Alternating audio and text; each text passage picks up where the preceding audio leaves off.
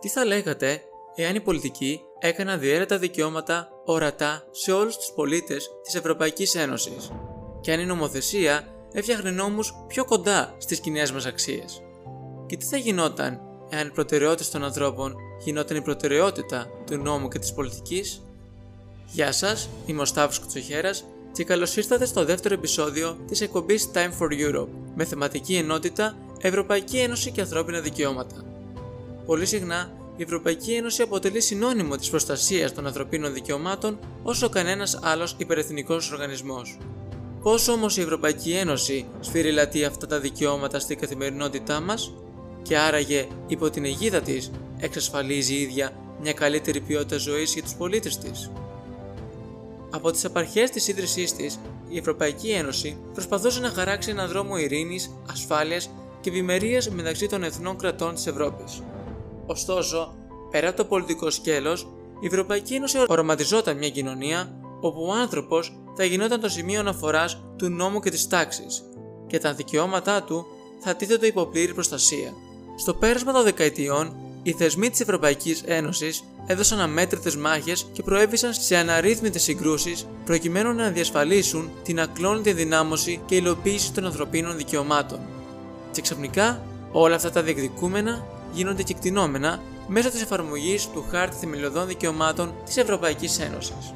Από το 2009 και την υπογραφή της συνθήκης της Λισαβόνας, ο Χάρτης Θεμελιωδών Δικαιωμάτων αποτέλεσε ένα ευεργετικό εργαλείο με το οποίο τα δικαιώματα των κατοίκων της Ευρωπαϊκής Ένωσης μετατράπηκαν σε μια πραγματικότητα θεσπισμένη από τη σφραγίδα και των 27 κρατών μελών τότε.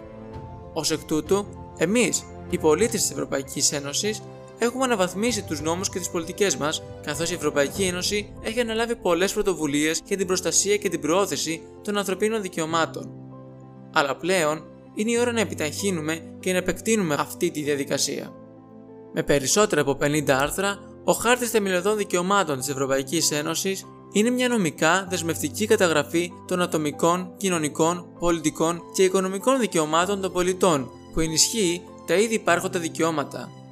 Είναι μια βαθιά διέλευση που κυλάει κάτω από πολλά σταγματικά κείμενα. Είναι μια υπόγεια δύναμη που εμπνέει νέους νόμους και πιέζει πολιτικούς να θεσπίσουν μια πιο βιώσιμη και ανθρωποκεντρική νομοθεσία. Μια δύναμη η οποία δημιουργεί ένα κόσμο όπου κράτη, περιφέρειες, ακόμα και δήμοι δραστηριοποιούνται σε ζητήματα στα οποία η Ευρωπαϊκή Ένωση έχει λόγο. Ο χάρτης ουσιαστικά μετατρέπει μια ήπια έμπνευση σε σκληρούς νόμους υπέρ του κοινού καλού. Στο εσωτερικό του περιλαμβάνει ένα εισαγωγικό προήμιο και 54 άρθρα που κατανέμονται σε 7 κεφάλαια. Το πρώτο κεφάλαιο αφορά την αξιοπρέπεια και συγκεκριμένα την ανθρώπινη αξιοπρέπεια. Το δικαίωμα στη ζωή, την απαγόρευση των βασανιστήριων, την απαγόρευση της δουλείας αλλά και της καταναγκαστικής εργασίας. Όμως ο χάρτης πάει ένα βήμα πιο πέρα.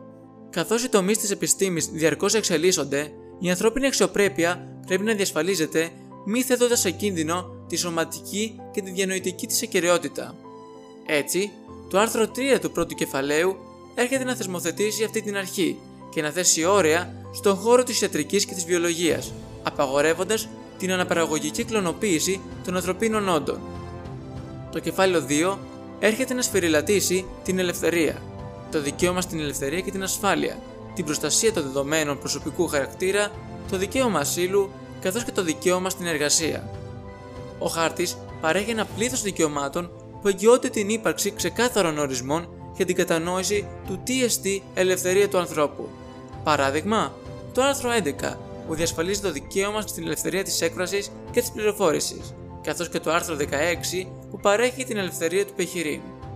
Ερχόμενο σαφώς αντιμέτωπο με το ευρύτερο φάσμα διακρίσεων, το κεφάλαιο 3 αναφέρεται στην ισότητα και προωθεί τη διαφορετικότητα και το σεβασμό προς αυτήν ανεξαρτήτως φύλου, εθνικότητας, θρησκείας ή σεξουαλικής προτίμησης, δίνοντας έμφαση στα δικαιώματα των παιδιών και των ηλικιωμένων, καθώς και στην κοινωνική ενσωμάτωση των ατόμων με ειδικές ανάγκες. Πιο συγκεκριμένα, το άρθρο 21 καταργεί τη διάκριση των ανθρώπων, ενώ το άρθρο 24 εγγυάται την προστασία ειδικότερα των δικαιωμάτων του παιδιού. Ο Χάρτης Θεμελιωδών Δικαιωμάτων της Ευρωπαϊκής Ένωσης υπογραμμίζει επίσης στο κεφάλαιο 4 τη σημασία της αλληλεγγύης και των κοινωνικο-οικονομικών δικαιωμάτων που εγγυώνται τόσο την ασφάλεια της οικογενειακής και της επαγγελματικής ζωής, όσο και την προστασία του περιβάλλοντος. Ωστόσο, αυτό δεν επιτυγχάνεται δια μαγείας, αλλά μέσω εγκαθιδρυμένων αρχών, όπως το άρθρο 31 που διακηρύσει το δικαίωμα σε δίκαιες και ισότιμες συνθήκες εργασίας, καθώς και το άρθρο 38 που διασφαλίζει την προστασία των καταναλωτών. Στο κεφάλαιο 5 τώρα, που είναι αφιερωμένο στην ηθαγένεια, επισημαίνεται το δικαίωμα του εκλέγεν και του εκλέγεστε, όντας προστατευόμενος από το νομικό και πολιτικό σύστημα της Ευρωπαϊκής Ένωσης. Αυτό συνεπάγεται το δικαίωμα χρηστής μεταχείρισης, όπως υπογραμμίζεται στο άρθρο 41, ενώ μέσω του άρθρου 45 συμπεριλαμβάνεται το δικαίωμα της ελεύθερης μετακίνησης και διανομής μέσα στην Ευρωπαϊκή Ένωση. Στο έκτο κεφάλαιο, ο χάρτης προχωρά στη δικαιοσύνη και τον διαδικαστικό νόμο, όπου σύμφωνα με το άρθρο 47 προέρχεται το δικαίωμα πραγματικής προσφυγής και αμερόληπτου δικαστηρίου, που συνεπάγεται μια δίκαιη δίκη με όλες τις πιθανές διαδικασίες, συμπεριλαμβανομένου την πρόσληψη δικηγόρου για την υπεράσπιση του κατηγορουμένου. Το τελευταίο κεφάλαιο περιλαμβάνει γενικές διατάξεις. Πέρα από τον χάρτη θεμελιωδών δικαιωμάτων της Ευρωπαϊκής Ένωσης όμως, το άρθρο 6 της Συνθήκης για την Ευρωπαϊκή Ένωση, παράγραφος 2, αναγνωρίζει την προσχώρηση της Ευρωπαϊκής Ένωσης στην Ευρωπαϊκή Σύμβαση για την προάσπιση των δικαιωμάτων του ανθρώπου και των θεμελιωδών ελευθεριών. Μάλιστα, η παράγραφος 3 του ιδίου άρθρου υπογραμμίζει πως τα θεμελιώδη δικαιώματα, όπως κατοχυρώνονται από την Ευρωπαϊκή Σύμβαση και όπως απορρέουν από τις κοινές συνταγματικές παραδόσεις των κρατών μελών, αποτελούν μέρος των γενικών αρχών του δικαίου της Ευρωπαϊκής Ένωσης. Ωστόσο, σε σύγκριση με τον Χάρτη Θεμελιωδών Δικαιωμάτων της Ευρωπαϊκής Ένωσης, η Ευρωπαϊκή Σύμβαση διαφέρει τόσο σε ιδεολογικό επίπεδο όσο και σε χρονικό επίπεδο. Το υπόβαθρο της Ευρωπαϊκής Σύμβασης για την προάσπιση των δικαιωμάτων του ανθρώπου και των θεμελιωδών ελευθεριών αρχικά προέρχεται από δύο κύριες πηγές. Τον Β' Παγκόσμιο Πόλεμο, όπου οι καταπατήσεις των ανθρωπίνων δικαιωμάτων που διαπράχθηκαν εκείνη την περίοδο, όπως το ολοκαύτωμα και ο αμοβαρδισμός της Δρέστης από τους Βρετανούς, πυροδότησαν ένα κύμα απαιτήσεων για την άνευ όρο προστασία των θεμελιωδών ανθρωπίνων δικαιωμάτων. Και από την άλλη μεριά, την Σοβιετική Ένωση, όπου τα κράτη της πραγματοποιούσαν παραβιάσεις των ανθρωπίνων δικαιωμάτων εναντίον των ιδίων πολιτών τους σε καθημερινή βάση. Η κεντρική λοιπόν ιδέα πίσω από την θέσπιση της συγκεκριμένης σύμβασης βασίστηκε στο να μην επαναληφθούν αυτά τα ιδεχθή ιστορικά γεγονότα ξανά. Και έτσι να δημιουργηθεί μια σύμβαση που θα παρεμποδίζει αυτές τις καταπατήσεις των ανθρωπίνων δικαιωμάτων. Ωστόσο, η άλλη ιδέα πίσω από τη σύμβαση έχει πολιτικό κίνητρο και αρχεί κανείς να παρατηρήσει ένα χάρτη του 1945 για να συνειδητοποιήσει τον απότερο στόχο αυτής της σύμβασης. Η Ένωση Σοβιετικών Σοσιαλιστικών Δημοκρατιών μετά τον Β' Παγκόσμιο Πόλεμο είχε υπό την επιρροή της το μεγαλύτερο μέρος της Ανατολικής Ευρώπης και η ιδέα ήταν ότι έπρεπε να υπάρξει μια ένωση στη δυτική πλευρά της Ευρώπης που να μπορέσει αποτελεσματικά να εξουδετερώσει την επιρροή της Σοβιετικής Ένωσης. Και ένας ωραίος τρόπος για να το καταφέρουν αυτό ήταν να φτιάξουν μια ομάδα εθνών τα οποία ήταν δεσμευμένα στο σεβασμό των ανθρωπίνων δικαιωμάτων. Δύο προσωπικότητες ξεχώρισαν στην θέσπιση της Ευρωπαϊκής Σύμβασης για την προάσπιση των ανθρωπίνων δικαιωμάτων. Η πρώτη ήταν ο David Maxwell 5, ο οποίος ήταν δημόσιος κατήγορος ενάντια στους ναζιστές που διέπραξαν εγκλήματα πολέμου. Επομένως, ο ίδιος ήξερε από πρώτο χέρι τις φρικαλαιότητες που είχαν συμβεί. Και η δεύτερη προσωπικότητα ήταν ο Pierre Henri Tedgon, Γάλλος αντιστασιακός κατά τον Β' Παγκόσμιο Πόλεμο, ο οποίος γνώριζε πολλά για το είδος της κυβέρνησης των Ναζί. Λαμβάνοντας υπόψη τα προαναφερθέντα στοιχεία, η Ευρωπαϊκή Σύμβαση βασίστηκε στην Οικουμενική Διακήρυξη για τα Ανθρώπινα Δικαιώματα, το οποίο ήταν Αμερικάνικο κατασκεύασμα μετά τον Β' Παγκόσμιο Πόλεμο, και επομένως η Ευρωπαϊκή Σύμβαση ακολούθησε σε γενικές γραμμές τα βήματα αυτής της διακήρυξης. Σε ορισμένα σημεία η Ευρωπαϊκή Ένωση ήταν πιο λεπτομερής, ενώ σε άλλα σημεία λιγότερο, και ουσιαστικά αποτέλεσε την ευρωπαϊκή εκδοχή της Οικουμενικής Διακήρυξης. Με αυτόν τον τρόπο, η Ευρωπαϊκή Σύμβαση για την Προάσπιση των Ανθρωπίνων Δικαιωμάτων και των Θεμελιωδών Ελευθεριών υπογράφτηκε τον Νοέμβριο του 1950 από όλα τα κράτη του Συμβουλίου της Ευρώπης και τέθηκε σε ισχύ το Σεπτέμβριο του 1953. Η εφαρμογή ή επίκληση σε αυτή τη σύμβαση μπορεί να γίνει είτε από ιδιώτες εναντίον κρατών είτε από κράτη εναντίον κρατών, ένα φαινόμενο όμως το οποίο είναι σπάνιο λόγω του φόβου των διπλωματικών συνεπειών. Ωστόσο, υπάρχουν ορισμένα παραδείγματα τα οποία θα αναλύσουμε αργότερα. Υπάρχει ένας αριθμός διαφορετικών ειδών δικαιωμάτων, ο οποίος ταξινομείται σε τρεις κατηγορίες: τα απόλυτα δικαιώματα, τα περιορισμένα δικαιώματα, όπου βασικές ελευθερίες μπορούν να περιοριστούν σε ιδιαίτερες καταστάσεις, και τα δικαιώματα τα οποία επιτρέπουν υποκειμενικές επεμβάσεις σε διάφορες συνθήκες. Α πάρουμε όμως τα πράγματα από την αρχή. Μιλώντας για απόλυτα δικαιώματα, κάνουμε λόγο για δικαιώματα τα οποία το κράτος δεν μπορεί ποτέ μα ποτέ να καταπατήσει ούτε να αφαιρέσει από τους πολίτες του. Και υπάρχει μια σειρά παραδειγμάτων όπως το άρθρο 3 για την απαγόρευση των βασανιστερίων, όπου αναγνωρίζεται πως το κράτος υπό οποιαδήποτε συνθήκη δεν νομιμοποιείται να βασανίσει άνθρωπο.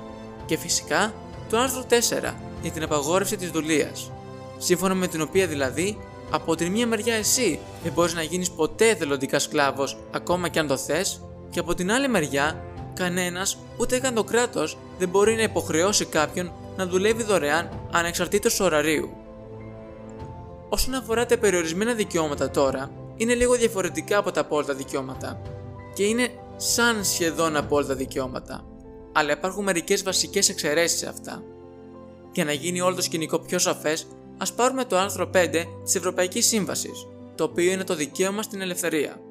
Όντως, έχουμε την ελευθερία μετακίνησης για να ταξιδέψουμε οπουδήποτε μέσα στη χώρα μας, να κυκλοφορήσουμε στα πάρκα, να κάνουμε βόλτες κτλ. κτλ. Και το κράτος δεν μπορεί να μας αφαιρέσει ποτέ αυτό το δικαίωμα. Αλλά αν εγώ έχω συλληφθεί νομίμως για την διάπραξη μιας παράβασης ή ενός αδικήματος, τότε υπάρχει η εξαίρεση που επιτρέπει την νόμιμη καταπάτηση του δικαιώματός μου στην ελευθερία. Ομοίως, και οι κρατούμενοι που εκτείνουν ποινή φυλάκιση μπορούν να έχουν το δικαίωμα στην ελευθερία περιορισμένο ως προς αυτή τη συνθήκη. Παρομοίως, το άρθρο 6 που αναφέρεται στο δικαίωμα σε δίκαιη δίκη μπορεί να νομίζουμε ότι είναι απόλυτο δικαίωμα, αλλά υπάρχουν ορισμένα ζητήματα εθνικής ασφάλειας όπου τίθεται απαραίτητο να διεξαχθεί μια δίκη στα κρυφά για παράδειγμα. Οπότε αυτό είναι ένα είδος περιορισμού, όπως επεσημάναμε προηγουμένως. Και τέλος, έχουμε τα δικαιώματα που ισορροπούν ανάμεσα στην προστασία των συμφερόντων της ευρύτερης κοινωνίας και στα δικαιώματα τρίτων. Με άλλα λόγια, ναι, μεν έχουμε το δικαίωμα, αλλά πρέπει να ισορροπεί ως προς το δημόσιο συμφέρον. Γι' αυτό λοιπόν, αυτά είναι τα πιο ενδιαφέροντα, αν μπορούμε να το πούμε, δικαιώματα, επειδή υπάρχει σύγκριση ατομικών δικαιωμάτων έναντι κοινωνικών δικαιωμάτων. Το εύρος των παραδειγμάτων είναι πραγματικά αξιοσημείωτο, αλλά επειδή θα επεκταθούμε στη συνέχεια λεπτομερώς, ας κάνουμε την αρχή με το άρθρο 11.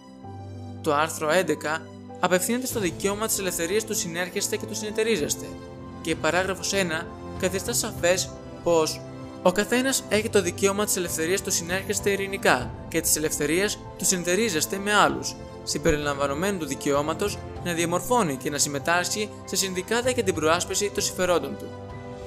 Ωστόσο, η παράγραφος 2 έρχεται να θέσει κάποια όρια στην εφαρμογή αυτού του άρθρου, επισημένοντας τους περιορισμούς που εφαρμόζονται σε μια δημοκρατική κοινωνία για την προάσπιση της εθνικής και της δημόσιας ασφάλειας. Ωραίο όλο αυτό το αφήγημα, αλλά πώς εν τέλει εφαρμόζεται; Λοιπόν, στην ουσία έχουμε το δικαίωμα της ελευθερίας του συνέρχεστε, όπως μας εγγυάται το άρθρο 11 παράγραφος 1. Αλλά αυτό το δικαίωμα μπορεί να περιοριστεί κάποιες στιγμές.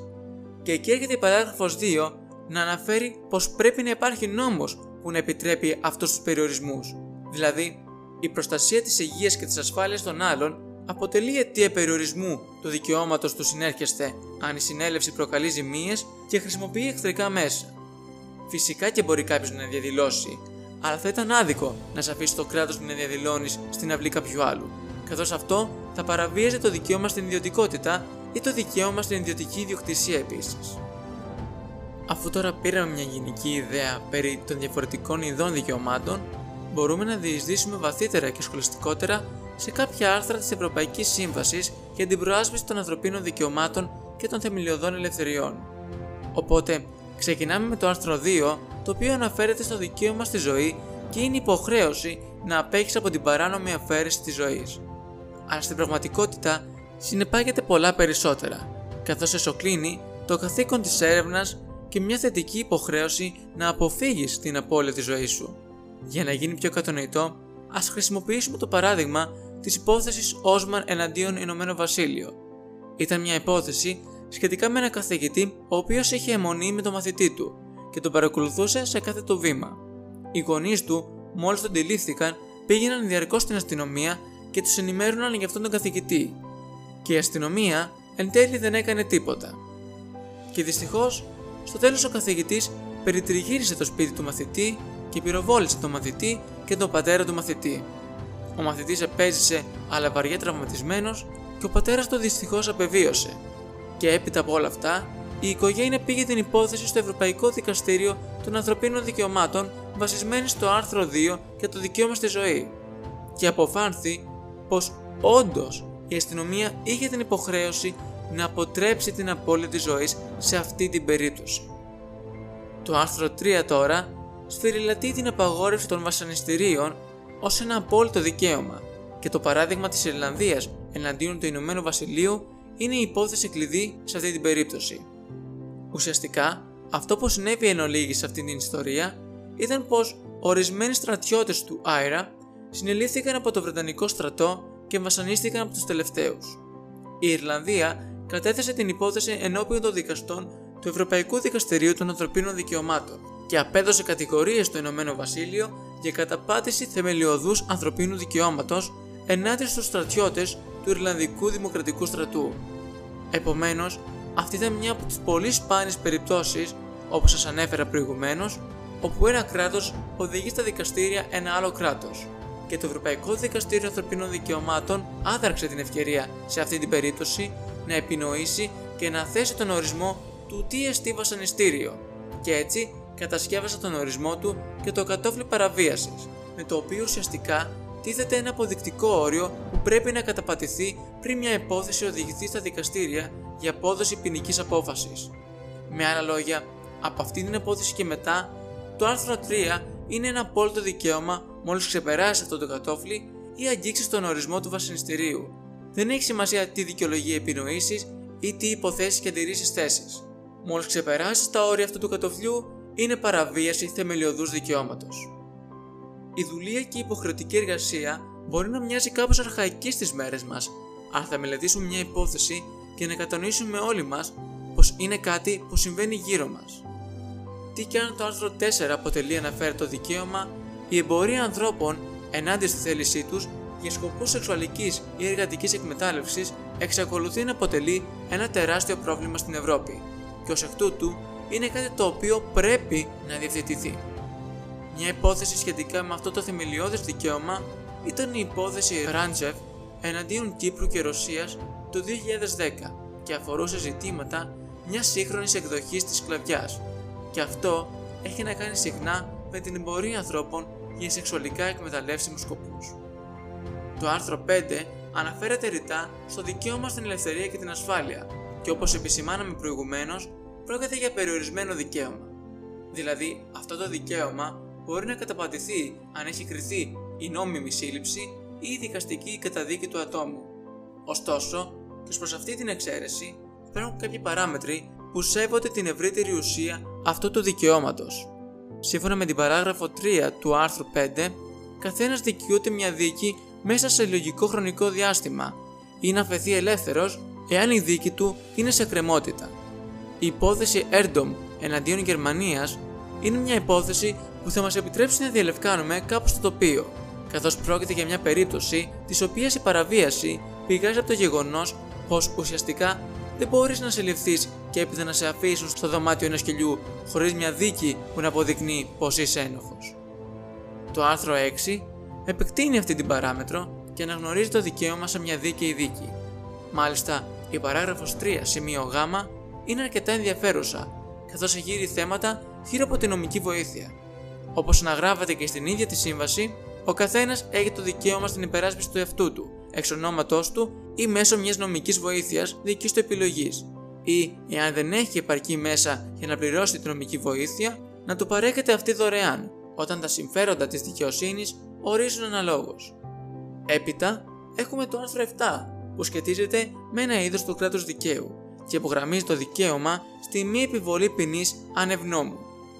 Επιπλέον, το συγκεκριμένο άρθρο διευρύνει τους ορίζοντές του και σφυριλατεί το δικαίωμα ενάντια στην αναδρομική ισχύ των νόμων.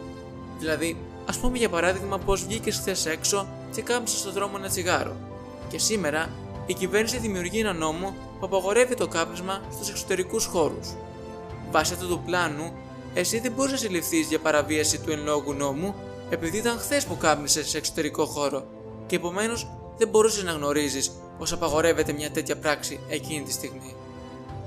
Από το άρθρο 8 και έπειτα είναι που τα πράγματα αρχίζουν να γίνονται εξαιρετικά ενδιαφέροντα, γιατί στο εξής αναγράφονται τα δικαιώματα όπου δέχονται περιορισμούς για την εξορρόπηση ανάμεσα στο δημόσιο και το ιδιωτικό συμφέρον.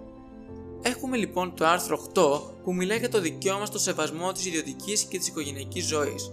Δηλαδή, έχουμε από τη μία μεριά το δικαίωμα στην ιδιωτικότητα, αλλά αυτό εξορροπείται από την άλλη μεριά προς τα συμφέροντα της κοινωνίας. Στο πέρασμα των χρόνων, το Ευρωπαϊκό Δικαστήριο Ανθρωπίνων Δικαιωμάτων επέκτηνε το νόημα αυτού του δικαιώματος καθώς και το εύρος αυτού, και μια υπόθεση που συνέβαλε στην επιτάχυνση της συγκεκριμένης πράξης ήταν η υπόθεση Μαλώνε εναντίον του Ηνωμένου Βασιλείου το 1985, όπου το δικαίωμα στο σεβασμό της ιδιωτικής ζωής αναγνωρίστηκε και ως το δικαίωμα στο σεβασμό των προσωπικών δεδομένων. Οπότε, τηλέφωνα, μηνύματα, emails προστατεύονται και χαίρουν δικαιώματος προστασίας. Η υπόθεση Μαλώνε εναντίον Ηνωμένου Βασιλείου πρόκειται για την τοποθέτηση κοριού σε τηλέφωνο, γεγονός που είναι ιδιαίτερα εξωσημείωτο εάν λάβουμε υπόψη τι συμβαίνει στις μέρες μας, όπου υπάρχουν τα Wikileaks και η διαρροή των προσωπικών μας δεδομένων σε καθημερινή βάση μέσω των social media. Το άρθρο 9 αναφέρεται στο δικαίωμα περί ελευθερίας σκέψης, συνείδησης και θρησκείας.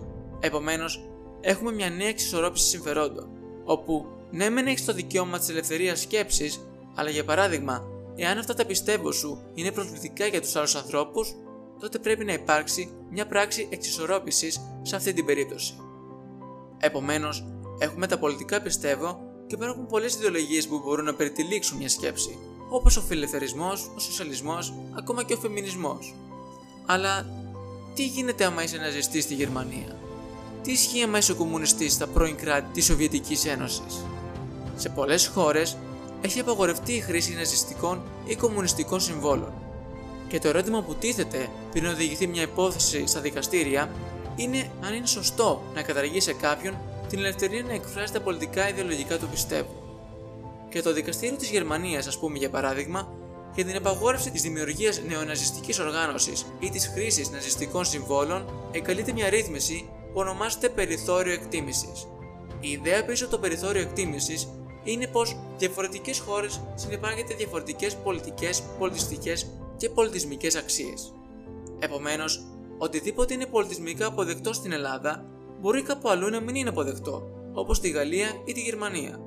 Ουσιαστικά όλα τα κράτη είναι διαφορετικά και το περιθώριο εκτίμησης είναι ένας τρόπος του να σέβεται το Ευρωπαϊκό Δικαστήριο Ανθρωπίνων Δικαιωμάτων αυτές τις διαφορές. Ένα άλλο παράδειγμα που εφαρμόστηκε το περιθώριο εκτίμησης ήταν στην περίπτωση της Γαλλίας, όπου καταργήθηκε η χρήση της μουσουλμανικής μαντήλας και της μπουρκας. Το Ευρωπαϊκό Δικαστήριο Ανθρωπίνων Δικαιωμάτων σε αυτή την υπόθεση χρησιμοποίησε το περιθώριο εκτίμησης και ανέφερε πως η Γαλλία είναι ένα κοσμικό κράτος και επομένως είναι δίκαιο οι εμφανείς ενδείξεις της θρησκείας όπως η μπουρκα να απαγορευτούν.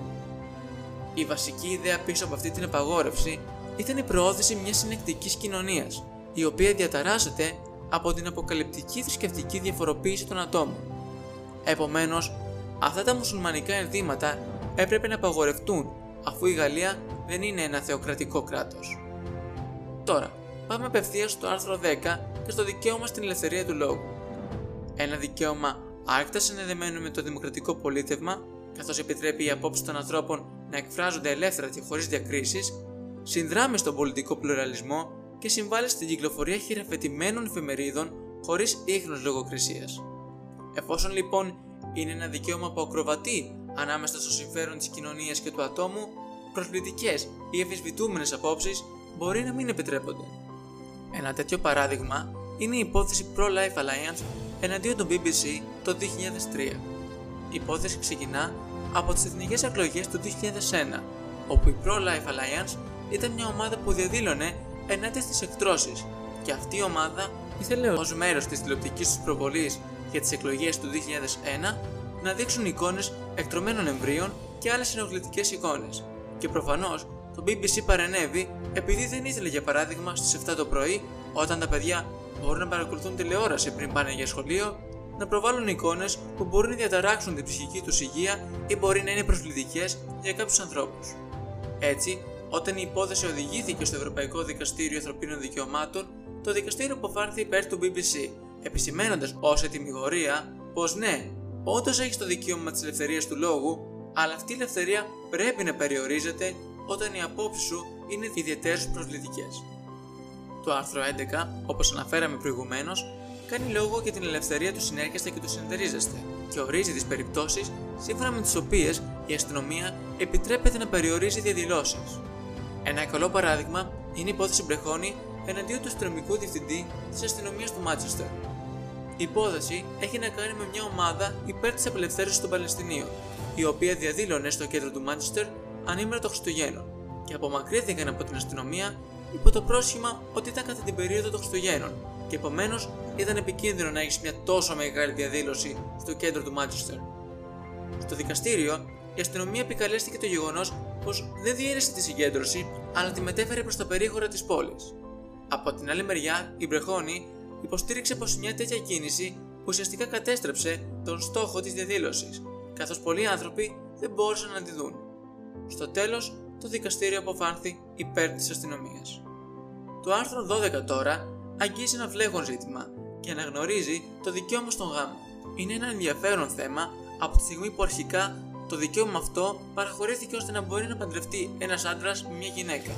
Αλλά βλέπουμε ότι στο πέρασμα του χρόνου αυτό το δικαίωμα επεκτάθηκε και στους γάμους ομοφυλόφιλων ζευγαριών. Ωστόσο, το Ευρωπαϊκό Δικαστήριο Ανθρωπίνων Δικαιωμάτων δεν έχει επιτρέψει τον γάμο μεταξύ ομοφυλόφιλων ζευγαριών.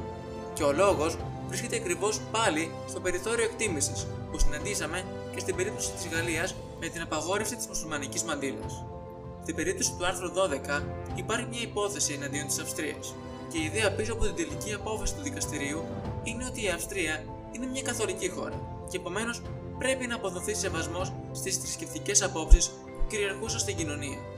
Εν τούτης, κρίθηκε επιτρεπτέα η απαγόρευση γάμου μεταξύ ομοφυλόφιλων ζευγαριών. Το άρθρο 13 συνεπάγεται το δικαίωμα στην αποτελεσματική προσφυγή που συχνά, αν το σκεφτούμε από την οπτική των χρημάτων, προκαλεί ζημίες στον κατήγορο. Ωστόσο, για παράδειγμα, υπάρχουν περιπτώσεις που η εφαρμογή αυτού του δικαιώματος δεν έχει να κάνει καθόλου με επικείμενες ζημιές. Δηλαδή, αν κάποιος έχει παραβιάσει το άρθρο 5 για το δικαίωμα στην ελευθερία σου, αν συλληφθείς αδίκως δηλαδή, αυτό που ίσως να ζητήσεις δεν είναι η χρηματική αποζημίωση, αλλά να βγεις όσο το δυνατόν συντομότερα από τη φυλακή. Οπότε, αυτή είναι η πραγματική αποζημίωση.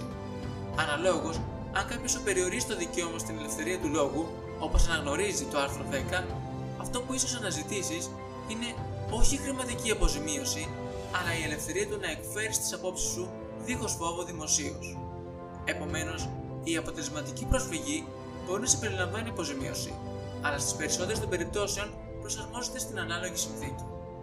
Απαγόρευση της διάκρισης σε όρους φιλετικών σχέσεων έρχεται να αποσαφινιστεί στο άρθρο 14, το οποίο σταδιακά επεκτείνεται και σε άλλες κατηγορίες πέρα από τη φυλή, όπως το φύλλο, η χώρα προέλευσης και το κοινωνικό κύρος. Το παρόν άρθρο λοιπόν φέρνει στην επιφάνεια την παραβίαση και άλλων άρθρων, όπου διάφορες κοινωνικές ομάδες αισθάνονται την περιθωριοποίησή τους από την κοινωνία. Το άρθρο 15 θεμελιώνει με τη σειρά του την ικανότητα των κρατών στην παρέκκληση ορισμένων δικαιωμάτων του ανθρώπου σε καιρούς έκτατης ανάγκης. Για παράδειγμα, το δικαίωμα σε μια δίκαιη δίκη μπορεί να περιοριστεί σε καταστάσεις έκτατης ανάγκης για λόγους εθνικής και κοινωνικής ασφάλειας. Ωστόσο, υπάρχουν ορισμένα απόλυτα δικαιώματα που δεν μπορούν να παρεμβιαστούν ποτέ ούτε σε καταστάσεις έκτατης ανάγκης. Δηλαδή, οτιδήποτε και να συμβεί στην Ελλάδα, το κράτος δεν νομιμοποιείται ποτέ σε καμία των περιπτώσεων να βασανίσει ή να στερήσει από κάποιον τη ζωή του. Στο τέλος της Ευρωπαϊκής Σύμβασης για την προάσπιση των ανθρωπίνων δικαιωμάτων και των θεμελιωδών ελευθεριών, έχουμε μια σειρά από πρωτόκολλα που αναγνωρίζουν ένα τεράστιο αριθμό δικαιωμάτων. Στο πρωτόκολλο 1 παρατηρούμε λοιπόν το πολύ σημαντικό δικαίωμα σε τακτικές, ελεύθερες και δίκαιες εκλογές, που εγγυώνται ένα καθεστώς δημοκρατίας. Έπειτα, αναγνωρίζεται το δικαίωμα στην εκπαίδευση. Μέχρι τη δευτεροβάθμια εκπαίδευση όμως, γι' αυτό τον λόγο από εκείνη τη στιγμή και έπειτα είναι στην ελεύθερη βούληση του ατόμου πώς θα πορευτεί. Και ταυτόχρονα γίνεται αναφορά στο δικαίωμα στην ειρηνική υπόλευση της περιουσίας. Το πρωτόκολλο 7 επισημαίνει το δικαίωμα να ασκήσει έφεση σε υποθέσεις αγκλήματο. Σφυριλατεί την απαγόρευση της διπλής καταδίκης, ενώ υπογραμμίζει την ισότητα ανάμεσα στα ζευγάρια. Και τέλος, το πρωτόκολλο 13, το οποίο καταργεί πλήρως την επιβολή της θανατικής ποινής, σκιαγραφεί την ανωτερότητα του δημοκρατικού δίκαιου της Ευρώπης σε σχέση με τα δικαιώματα που παραχωρούνται σε άλλα δημοκρατικά κράτη όπως αυτό των ΗΠΑ. Τα θεμελιώδη δικαιώματα της Ευρωπαϊκής Ένωσης, λοιπόν, μέσα στα οποία συμπεριλαμβάνεται η ελευθερία της έκφρασης, η απαγόρευση της θανατικής ποινής ή το δικαίωμα του συνέρχεστε και του συνεταιρίζεστε, αρχικά δεν συμπεριλαμβάνονταν ούτε στο καταστατικό της Ευρωπαϊκής Ένωσης ούτε σε κάποιο πρωτόκολλο των εκάστοτε συνθήκων. Ήταν το Δικαστήριο της Ευρωπαϊκής Ένωσης που κάπως στις νομικές του υποθέσεις ανέπτυξε τέτοια θεμελιώδη δικαιώματα ως γενικές αρχές του ευρωπαϊκού δικαίου και ανακάλυψαν αυτές τις γενικές αρχές παρατηρώντας από τη μία μεριά τις κοινές συνταγματικές παραδόσεις των κρατών μελών και από την άλλη μεριά τις διεθνείς συμβάσεις και την προστασία των ανθρωπίνων δικαιωμάτων, όπου τα κράτη-μέλη της Ευρωπαϊκής Ένωσης ήταν μέρη αυτών των συνθήκων. Τι άλλαξε λοιπόν με τη συνθήκη της Λισαβόνας του 2009? Αυτό που άλλαξε ήταν πως ένα δεσμευτικό φάσμα θεμελιωδών δικαιωμάτων συμπεριλήφθηκε τελικώς ως πηγή του πρωτογενούς δικαίου της Ευρωπαϊκής Ένωσης. Αυτός ο πολυφημισμένος χάρτης των θεμελιωδών δικαιωμάτων της Ευρωπαϊκής Ένωσης δημιουργήθηκε ήδη το 2000, αλλά εκείνη τη χρονική στιγμή δεν ήταν σχεδιασμένος επίσημα ως δεσμευτικός. Επομένως, αυτό ήταν που έκανε η συνθήκη της Λισαβόνας. Τοποθέτησε βάσει του άρθρου 6 τον Χάρτη Θεμελιωδών Δικαιωμάτων της Ευρωπαϊκής Ένωσης και την Ευρωπαϊκή Σύμβαση στο ίδιο επίπεδο ισχύως με τις συνθήκες, και έτσι τις έθεσε ως μια δεσμευτική πηγή του δικαίου της Ευρωπαϊκής Ένωσης. Τώρα, μερικοί πιθανόν να αναρωτηθείτε για ποιο λόγο δεν ήταν δεσμευτικά αυτά τα δικαιώματα από την αρχή της οικοδόμησης της Ευρωπαϊκής Ένωσης. Λοιπόν, στην πραγματικότητα, τα κράτη τις περισσότερες φορές είναι κάπως διστακτικά στην απόδοση χαρακτηριστικών στο δίκαιο της Ευρωπαϊκής Ένωσης που ενάγονται σε σύνταγμα παρά σε συνθήκη, και είναι διστακτικά γιατί το σύνταγμα προποθέτει την ίδρυση ενός κράτους. Οπότε προκαλεί φόβο, τουλάχιστον σε μερικά κράτη-μέλη, η ιδέα μιας Ευρωπαϊκής Ένωσης ως κράτος. Ένα δεσμευτικό φάσμα θεμελιωδών δικαιωμάτων είναι κάτι που τυπικά το συναντάμε σε ένα εθνικό σύνταγμα, και γι' αυτό τον λόγο, ορισμένα κράτη-μέλη που δεν θέλουν η Ευρωπαϊκή Ένωση να μετατραπεί σε ένα κράτος θα ανησυχούσαν με μια τέτοια εξέλιξη. Έτσι, εξάλλου εξηγείται πώς η ενσωμάτωση αυτών των δικαιωμάτων στο πλαίσιο των συνθηκών της Ευρωπαϊκής Ένωσης έγινε αργά και με σταθερά βήματα. Επομένως, το ερώτημα είναι, τώρα που θεσμοθετήθηκαν αυτά τα θεμελιώδη δικαιώματα, όλα τα κράτη-μέλη πορεύονται απόλυτα με αυτές τις αξίες; Ε, όχι. Απλώς πορεύονται σε κάποιο βαθμό, αναλόγως στο πόσο ένα κράτος είναι προοδευτικό και φιλοευρωπαϊκό ή εθνικιστικό και βαθιά συντηρητικό. Το πρόβλημα στην περίπτωση της Ευρωπαϊκής Ένωσης είναι ότι ο καθένας μπορεί λίγο πολύ εύκολα να αποδεχτεί πως τα θεμελιώδη δικαιώματα της Ευρωπαϊκής Ένωσης πρέπει να εφαρμόζονται στη δράση της Ευρωπαϊκής Ένωσης. Δηλαδή, η Ευρωπαϊκή Ένωση είναι ένας υπερεθνικό οργανισμός, ο οποίος έχει τους δικούς του θεσμούς που δραστηριοποιούνται και διαμορφώνουν το δευτερογενές δίκαιο της Ευρωπαϊκής Ένωσης. Και ακολούθως, η νομοθεσία που παράγεται από αυτά τα όργανα χρειάζεται να ελεγχθεί για υπακοή στα θεμελιώδη δικαιώματα. Και με αυτή την εξέλιξη τα κράτη-μέλη έχουν καταφέρει να αισθάνονται άνετα γιατί έστω και να είσαι ευρωσκεπτικιστής, δηλαδή αμφίβολος ή αρνητικός ως προς την ολοκλήρωση της Ευρωπαϊκής Ένωσης, λες, οκ, τα θεμελιώδη δικαιώματα θα περιορίζουν τη δράση των οργάνων της Ευρωπαϊκής Ένωσης και ως εκ τούτου δεν χρειάζεται να είμαστε ανήσυχοι για την πιθανότητα παραβίασης της Ευρωπαϊκής Ένωσης ως προς τις κυριαρχικές μας εξουσίες. Εκεί που γίνεται όλο και πιο περίπλοκη η κατάσταση, ωστόσο, είναι όταν θες να εφαρμόσεις τα ίδια θεμελιώδη δικαιώματα στα κράτη-μέλη. Σε αυτή την περίπτωση, οι κανόνες της εξουσίας της Ευρωπαϊκής Ένωσης εισχωρούν στη σφαίρα των κανόνων της εξουσίας των κρατών μελών. Και τα κράτη-μέλη έχουν τα δικά τους θεμελιώδη δικαιώματα φυσικά, και γι' αυτόν τον λόγο δεν μπορούν να αντιληφθούν πολλές φορές γιατί ξαφνικά τα δικαιώματα της Ευρωπαϊκής Ένωσης πρέπει επίσης να εφαρμοστούν στον τρόπο και στον χώρο δράσης τους. Αυτή η αντίδραση μπορεί να προέρχεται είτε από αντίσταση των κρατών μελών καθώς αισθάνονται πως αναγνωρίζουν την υποβάθμιση της εθνικής τους κυριαρχίας, είτε από αμφιβολία μέχρι πού οριοθετείται η ακτίνα δράσης του Δικαστηρίου της Ευρωπαϊκής Ένωσης. Είναι μερικές περιπτώσεις όπου είναι απαραίτητο να αποδεχτείς την εφαρμογή τέτοιου είδους θεμελιωδών δικαιωμάτων στα κράτη-μέλη. Αυτές είναι οι περιπτώσεις όπου τα κράτη λειτουργούν ως εκπρόσωποι της Ευρωπαϊκής Ένωσης. Επομένως, Οι θεσμοί της Ευρωπαϊκής Ένωσης υιοθετούν κάποιους γενικούς κανόνες και προκειμένου να έχουν αντίκτυπο αυτές οι ρυθμίσεις στα κράτη-μέλη, τα κράτη-μέλη πρέπει να τα εισάγουν στο δίκαιό τους. Αυτό που ουσιαστικά τα υποχρεώνει να εφαρμόσουν αυτούς τους κανόνες είναι ότι πρέπει να συμμορφωθούν με τα θεμελιώδη δικαιώματα της Ευρωπαϊκής Ένωσης. Εκεί που γίνεται πιο προβληματικό το ζήτημα είναι όταν το Δικαστήριο της Ευρωπαϊκής Ένωσης επεκτείνει το εύρος εφαρμογής του ευρωπαϊκού δικαίου και επισημαίνει πως τα κράτη-μέλη πρέπει επίσης να δρουν με σεβασμό προς τα θεμελιώδη ανθρώπινα δικαιώματα όταν δρουν μέσα στο εύρος εφαρμογής του ευρωπαϊκού δικαίου. Για να δώσουμε ένα παράδειγμα, υπήρχε μια υπόθεση περίπου γύρω στο 2000, όπου το Δικαστήριο της Ευρωπαϊκής Ένωσης έπρεπε να αποφασίσει σχετικά με μια γυναίκα από τις Φιλιππίνες που ήταν παντρεμένη με έναν Βρετανό πολίτη στο Ηνωμένο Βασίλειο. Και αυτός ο πολίτης προσέφερε περιστασιακά διάφορες υπηρεσίες σε κάποια άλλα κράτη-μέλη. Ταξίδευε στη Γαλλία για να προωθήσει διαφημιστικές καμπάνιες κτλ. κτλ. Και προφανώς εκείνη την περίοδο η σύζυγός του φρόντιζε τα παιδιά. Τώρα, το πρόβλημα ήταν πως η παραμονή στο Ηνωμένο Βασίλειο δεν ήταν νόμιμη. Είχε εισέλθει παράνομα στη χώρα, μετά παντρεύτηκαν και ουσιαστικά ξαφνικά απειλεί το με απέλαση. Το ερώτημα λοιπόν εδώ ήταν αν αυτή είχε το δικαίωμα στην προστασία της οικογενειακής της ζωής βάσει του ευρωπαϊκού δικαίου. Αλλά για να επιτραπεί η εφαρμογή του ευρωπαϊκού δικαίου, θα έπρεπε πρώτα να διευκρινιστεί αν αγγίζει η υπόθεση την εμβέλεια εφαρμογής του ευρωπαϊκού δικαίου. Και όντως το άγγιζε. Αυτό που ανέφερε εν τέλει το δικαστήριο ήταν πως, εάν η γυναίκα πελάβνει από το Ηνωμένο Βασίλειο, ο σύζυγός της δεν θα μπορούσε πλέον να παρέχει υπηρεσίες τόσο εύκολα στα υπόλοιπα κράτη-μέλη, δεδομένου ότι θα χρειαζόταν κάποιος για να φροντίσει τα παιδιά. Επομένως, μια τέτοια απόφαση θα του περιόρισε το δικαίωμα παροχής υπηρεσιών και θα είχε παραβιαστεί με αυτόν τον τρόπο το συγκεκριμένο δικαίωμα που εξασφαλίζεται βάσει των συνθήκων. Συνεπώς, η γυναίκα από τις Φιλιππίνες έχερε το δικαιώματο στην προστασία της οικογενειακή της ζωής ως ένα ζήτημα του ευρωπαϊκού δικαίου.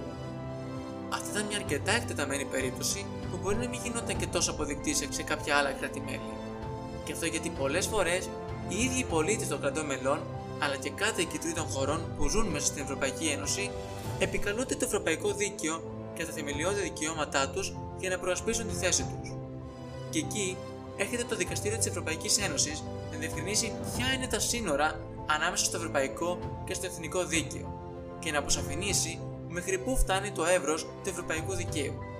Γιατί, για να πούμε την αλήθεια, πρόκειται για ένα αρκετά περίπλοκο σύστημα, όπου έχεις 27 διαφορετικά κράτη-μέλη να έχουν το δικό τους νομικό σύστημα το οποίο προσαρμόζεται στο δίκαιο της Ευρωπαϊκής Ένωσης. Και αυτό είναι που προκαλεί πολλές απορίες. Ωστόσο, η διαλεύκανση και η βελτίωση του συγκεκριμένου νομικά συστήματος δεν χρειάζεται ούτε μπορεί να επέλθει αποκλειστικά από εξειδικευμένους νομικούς. Εσύ, ως πολίτης της Ευρωπαϊκής Ένωσης, μπορείς να αναπτύξεις τον νόμο και τις πολιτικές ελέγχοντας διαρκώς το πεδίο εφαρμογής του Χάρτη Θεμελιωδών Δικαιωμάτων της Ευρωπαϊκής Ένωσης στο χέρι σου είναι.